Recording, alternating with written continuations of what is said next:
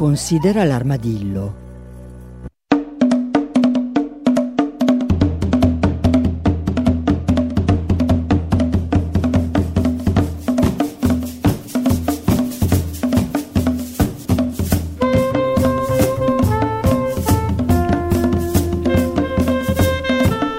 Buongiorno, buongiorno a tutti e benvenuti da Cecilia Di Lieto.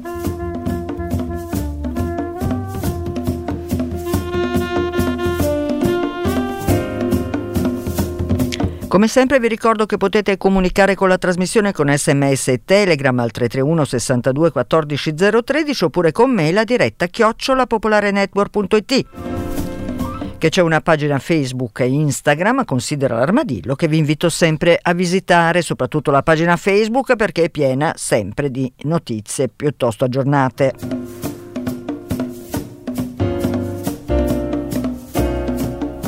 A proposito di notizie, notizie importanti, eh, possiamo dire che eh, c'è una decisione dell'ONU estremamente importante perché eh, stiamo parlando eh, di un trattato globale sugli oceani. Naturalmente nei prossimi giorni entreremo più nel dettaglio, ma era importante che anche questa trasmissione eh, lo annunciasse, diciamo così.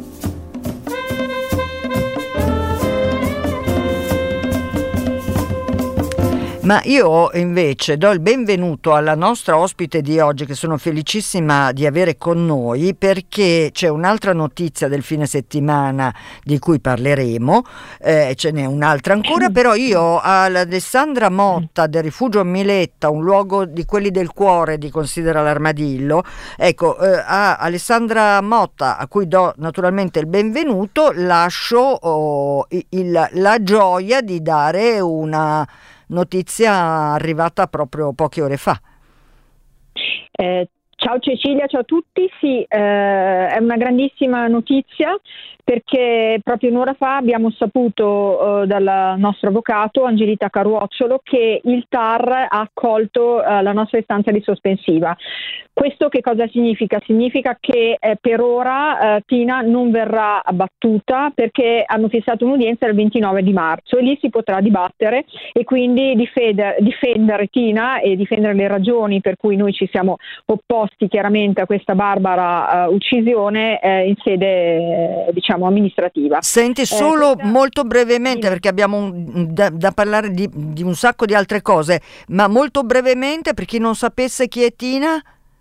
Allora, Tina è uh, un ibrido cosiddetto, come viene definito, cioè è una maialina uh, che è nata, un suino, diciamo, una maialina che è nata da mamma maialina vietnamita e da papà cinghiale. È nata est- eh, in un contesto domestico, quindi si può tranquillamente definire, benché venga identificata come ibrido, animale domestico, perché è nata presso l'abitazione di una persona che deteneva la maialina e poi è stata adottata quando era piccolissima da Gabriele Gabriele, è cresciuta a casa di Gabriele insieme alla sua famiglia, al suo figlio, è stata cresciuta col biberon e i suoi cani e tutto diciamo, è andato come, come, dovrebbe andare fino a quando eh, a un certo punto, la, la, prima volta è stata ad agosto, eh, l'ASL si è presentata a casa di Gabriele con la polizia provinciale eh, iniziando un iter eh, diciamo eh, infernale, ovvero subito gli è stato contestato il fatto che non potesse, non, l'animale non fosse identificato, quindi che fosse una detenzione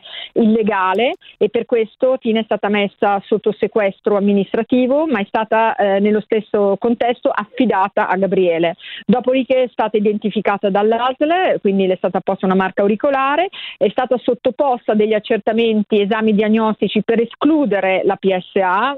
Eh, la peste suina africana, peste certo. suina africana è risultata negativa.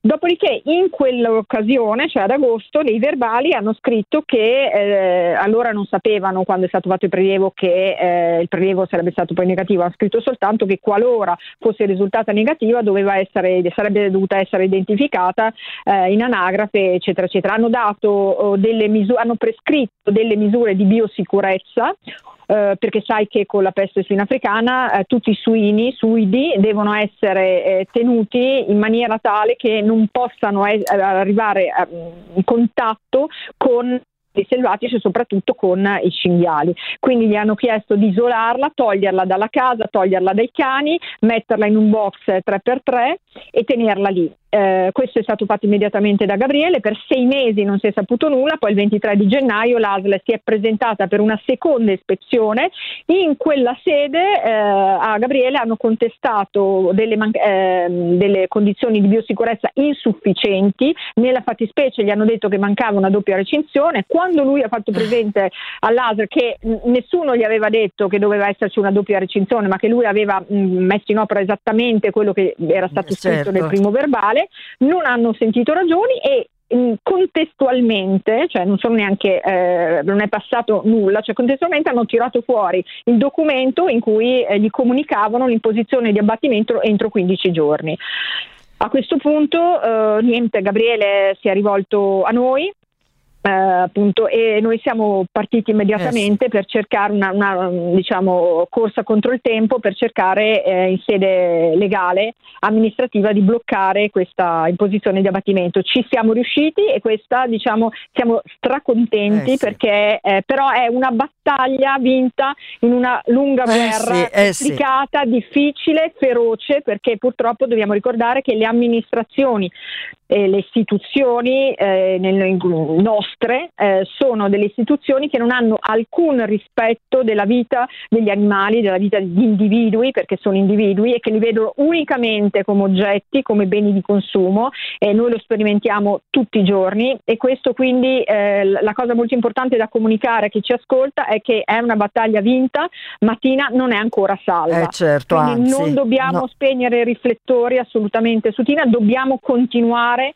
a tenere altissima l'attenzione eh, su Tina. Eh, perché sì. eh, esatto, il problema mh, grandissimo, delle, di, di, cioè noi abbiamo un po' il dente avvelenato e siamo molto arrabbiati perché l'ASL di Novara è la nostra ASL. È l'ASL che quando, non so se ti ricordi, a luglio è successo, noi abbiamo denunciato quell'allevamento che tra l'altro è a pochissimi chilometri dal nostro rifugio, dove gli animali, era un allevamento di bovini e quindi da carne, gli animali morivano letteralmente di fame e di sete sotto gli occhi di tutti perché non erano nascosti e l'ASL che era lì dentro non ha impedito assolutamente che questo potesse avvenire. E addirittura quando da noi è stata chiamata per dire noi siamo riusciti a portare via parecchi animali e, abbiamo, e poi abbiamo chiaramente denunciato, quello che ha fatto è stato di proprio trasferire, cioè caricare sui camion questi animali, mandarli in un alpeggio dove poi sono morti durante il trasporto, all'arrivo in alpeggio, durante i mesi che sono stati in alpeggio e dopo quando sono stati riportati giù. Quindi un disastro. Sì. Allora, questo per noi non è, non è giusto. Eh, Io no. credo questo, credo questo, credo che ci sia, cioè noi siamo stanchi, io sono stanca di questa situazione, sono stanca perché continuiamo a lottare, ehm, continuiamo a spendere delle energie proprio mentali, fisiche, ehm, psichiche enormi per sottrarre animali uno di qua, uno di là, dieci di qua, ma, mh, mm, ma la situazione non cambia. Allora, secondo me il problema proprio è questo. Ci sono delle leggi, delle norme, delle ordinanze, cioè tutte queste ordinanze, leggi, norme che sono in contrasto con la definizione stessa di umanità, con la stessa nostra essenza di esseri umani, ovvero la capacità di pensare e di agire in modo etico e responsabile, tutte queste leggi sono leggi ingiuste. Quelle leggi che, compo- che, puniscono dei comportamenti empatici, di solidarietà, di compassione nei confronti di altri individui senzienti sono ingiuste.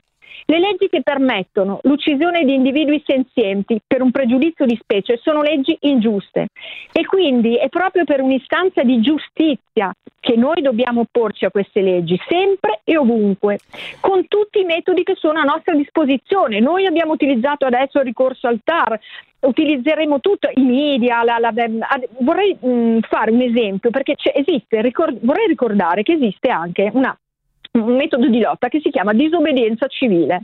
Chiaramente comporta una responsabilità, un'assunzione di responsabilità proprio morale enorme perché ci andiamo di mezzo e a questo proposito vorrei parlare di una cara amica, Barbara Bertuccelli di Alma Libre, sì. che è l'esempio più, diciamo, più vicino, cioè anche nel tempo perché è successo, successo qualche mese fa, che ha disobbedito e c'è andata di mezzo perché ha preso cinque capi di imputazione. Ora noi l'abbiamo seguita proprio da vicino e, e continuiamo, le stiamo sempre, cioè la ricordiamo sempre e cerchiamo di, di aiutarla in tutti i modi, perché Barbara in modo assolutamente pacifico, non violento, ha cercato di opporsi a questo, non so se vi ricordate le, le dirette. E come? Questo, L'uccisione di di un cinghialino che era stato investito e che doveva essere soccorso, non freddato e assassinato come è, stato, come è avvenuto. Lei ha cercato addirittura, io mi ricordo le suppliche. Sì, sì è un video straziante quello che si vedeva, certo. Barbara ha preso cinque capi di imputazione mm. e andrà a processo. Sì. Ora, questo non può, se noi non capiamo che eh, va bene tutto, ma a un certo punto bisogna cambiare veramente. Ehm, io dico sempre che il progresso morale di una società civile spesso a livello proprio nei processi storici è avvenuto prima cioè è arrivato sempre prima di un adeguamento del suo ordinamento giuridico. Ecco, ma se non ci battiamo per questo, non... un altro esempio che vorrei fare, perché sennò magari uno dice, vabbè, si parla, si parla, ma poi... Allora, Barbara è un esempio in cui veramente, secondo me, da, da, da ricordare sempre ovunque quando parliamo di contrasto a, a, delle leggi che sono ingiuste nei confronti degli animali e della questione animali. L'altro esempio, noi nel nostro piccolo, nel 2015, eh, ci siamo rifiutati di marcare gli animali, cioè le leggi sono leggi, sono norme, l'ASL quando viene, tutti i rifugi lo sanno perché si sono adeguati tutti, quando l'ASL entra ti dice che l'animale deve essere identificato mediante la posizione di una marca auricolare, no? ti ricordi il, che è il simbolo proprio dello sfruttamento, cioè qualsiasi animale in un allevamento è marcato. Noi sì. abbiamo detto non siamo allevamenti, perché noi non siamo un allevamento, non lucriamo sugli animali, gli animali non producono niente, per cui non, quindi noi ci rifiutiamo. Abbiamo fatto una battaglia, abbiamo chiesto alla nostra ASL, siamo andati attraverso poi la nostra ASL al Ministero, abbiamo ottenuto una, um, di, eh, come mm, posso dirti, la possibilità di non marcarle e sì. di ma, eh, identificarle mediante un microchip.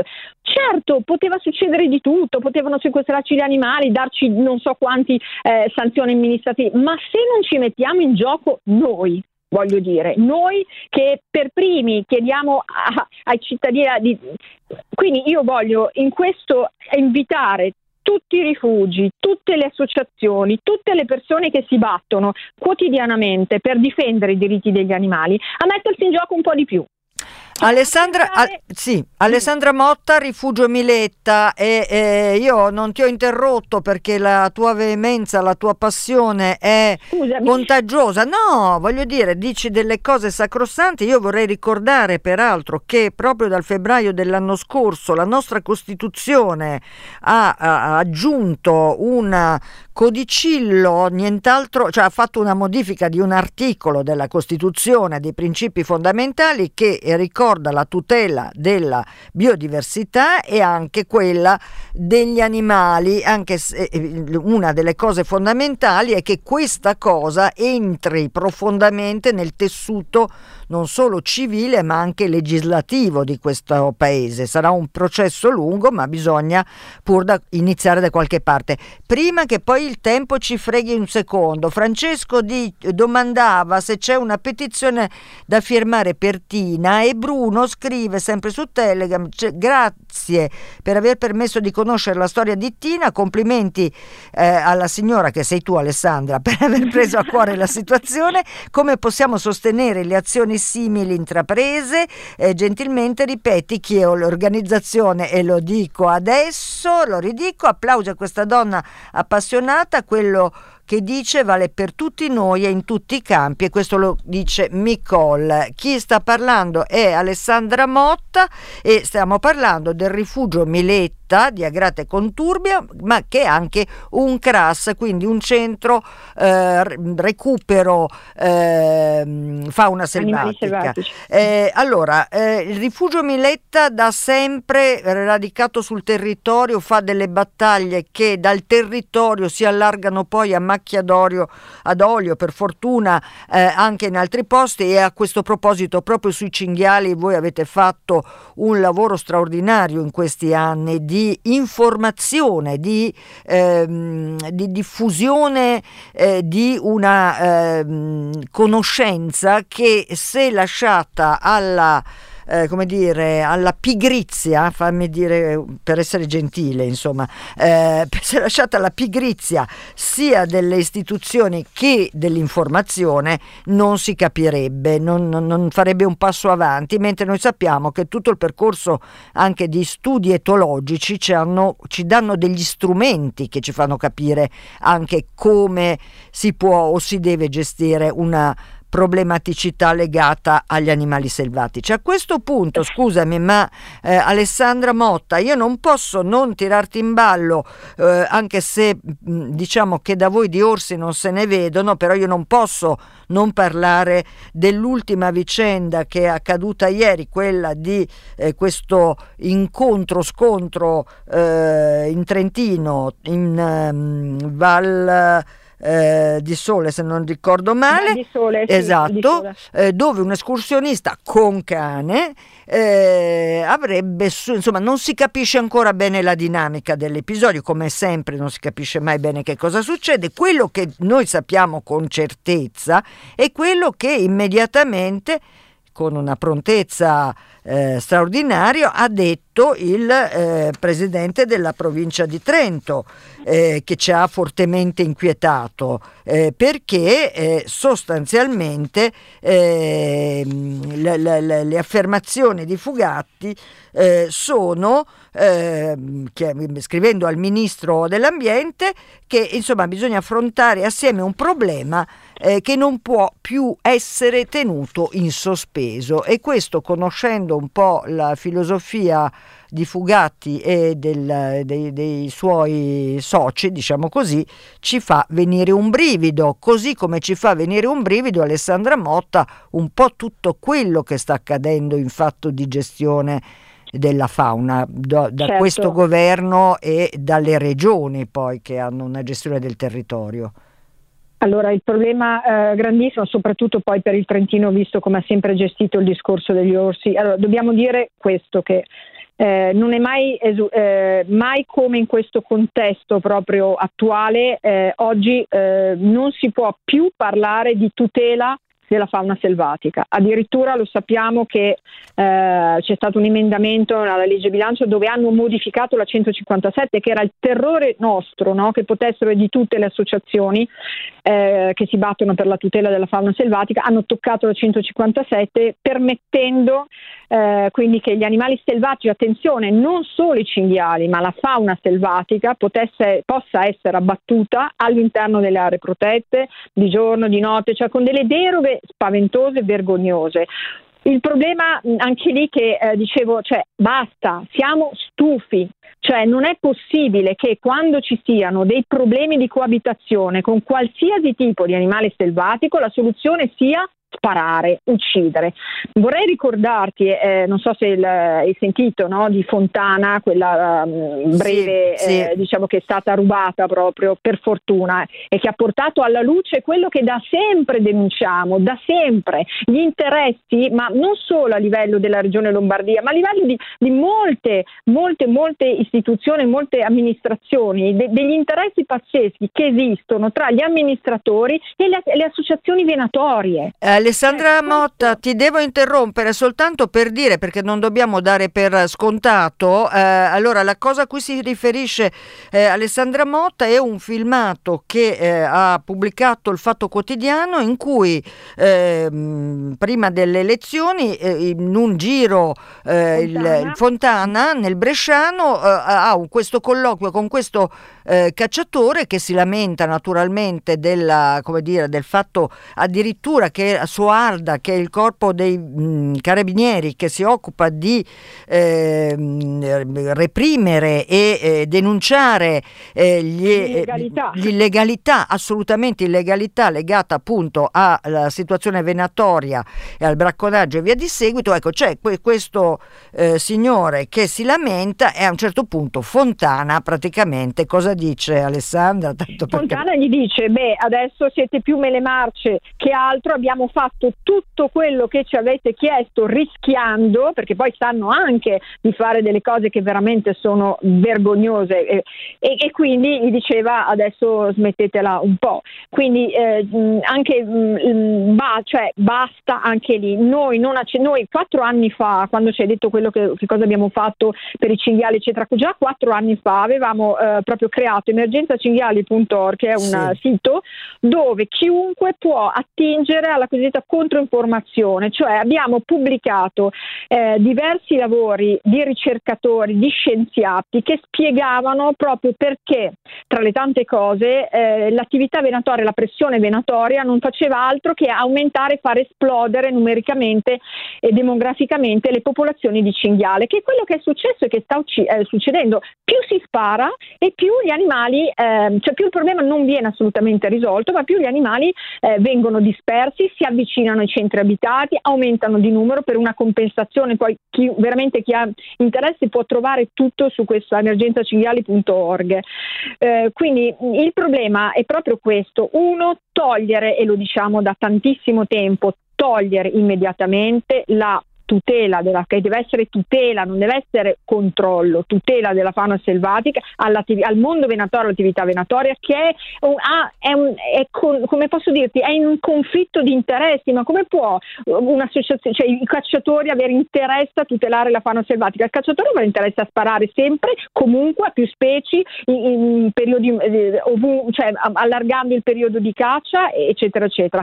Invece la tutela deve essere data a delle persone, a delle figure che esistono esistono, che sono delle persone che si sono laureate, che hanno studiato proprio eh, che cosa significhi la, la tutela, l'andamento demografico, la sostenibilità di un territorio su una determinata popolazione, cioè tutto quello che serve per risolvere veramente in maniera non cruenta e eh, moralmente eh, eh sostenibile il problema che abbiamo di coabitazione. Il nostro pianeta non è nostro e basta, questo pianeta è abitato da noi e da tantissime altre specie. Quindi questa questa cosa è veramente ehm, continua, cioè anche lì basta, dobbiamo cercare di eh, affrontare questo problema dice, ponendoci questo obiettivo, cioè dobbiamo eh, lottare lottare perché ai cacciatori non venga permesso in nessun modo di avere a che fare con quelle amministrazioni che devono tutelare e devono studiare la risoluzione di problemi di coabitazione. Questo è importante, cioè, dobbiamo mh, porci ecco, secondo me degli obiettivi sì. perché se no continuiamo a andare un po' così allo sbaraglio. Scusami Cecilia, mi sono dimenticata, prima mi avevi detto che un ascoltatore aveva chiesto se c'era una petizione cosa sì. poteva fare per TIA. Sì. Mm, un po' mi Ecco, c'è una petizione che abbiamo lanciato che ha già raccolto 62.000 firme che è molto importante che venga ancora fatta girare tanto perché vorremmo raggiungere le 100.000 firme è fatta firmare, trova, la trovate su change.org, Tina non deve morire. Sì. L'abbiamo tradotta anche in inglese, quindi adesso andrà anche all'estero e mh, mm, abbiamo coinvolto anche Emilio, insomma speriamo, dobbiamo lavorare anche sempre su Tina, eh, non, non, dimenticarci, non, pensare, non, pensare, esatto. esatto. di averla fa, avercela fatta perché eh, io purtroppo conosco le parti in causa e so che, sì, che sono toste, dura, esatto, molto, sono, esatto, sarà, eh, sarà molto, molto dura ricordo la, la notizia con cui abbiamo aperto che proprio questa mattina il TAR ha praticamente rimandato il dibattimento al 29 di marzo, sospendendo però l'esecuzione, a me viene a chiamarla così per Tina, certo. eh, non, non, trovo altre parole. Eh, Alessandra Motta, abbiamo pochissimo tempo, dobbiamo sentirci più spesso e che tu sei sempre talmente indaffarata che eh, ogni tanto ecco, eh, si fatica a inc- incastrarsi. Eh, però, però Alessandra Motta del Rifugio Miletta che eh, con tanta eh, passione ci sta raccontando delle cose. Eh, ti leggo perché so che tu in un minuto rispo- saprai rispondere a questa nostra eh, ascoltatrice sempre ehm, un po' polemica, ma va bene lo stesso. Anna che dice Alessandra Motta parla così perché ha la pancia piena. Non si può negare che l'allevamento ha permesso agli esseri umani di nutrirsi e che ancora tanti popoli sono in condizione di fame e di miseria. Così io so che un minuto ti basta.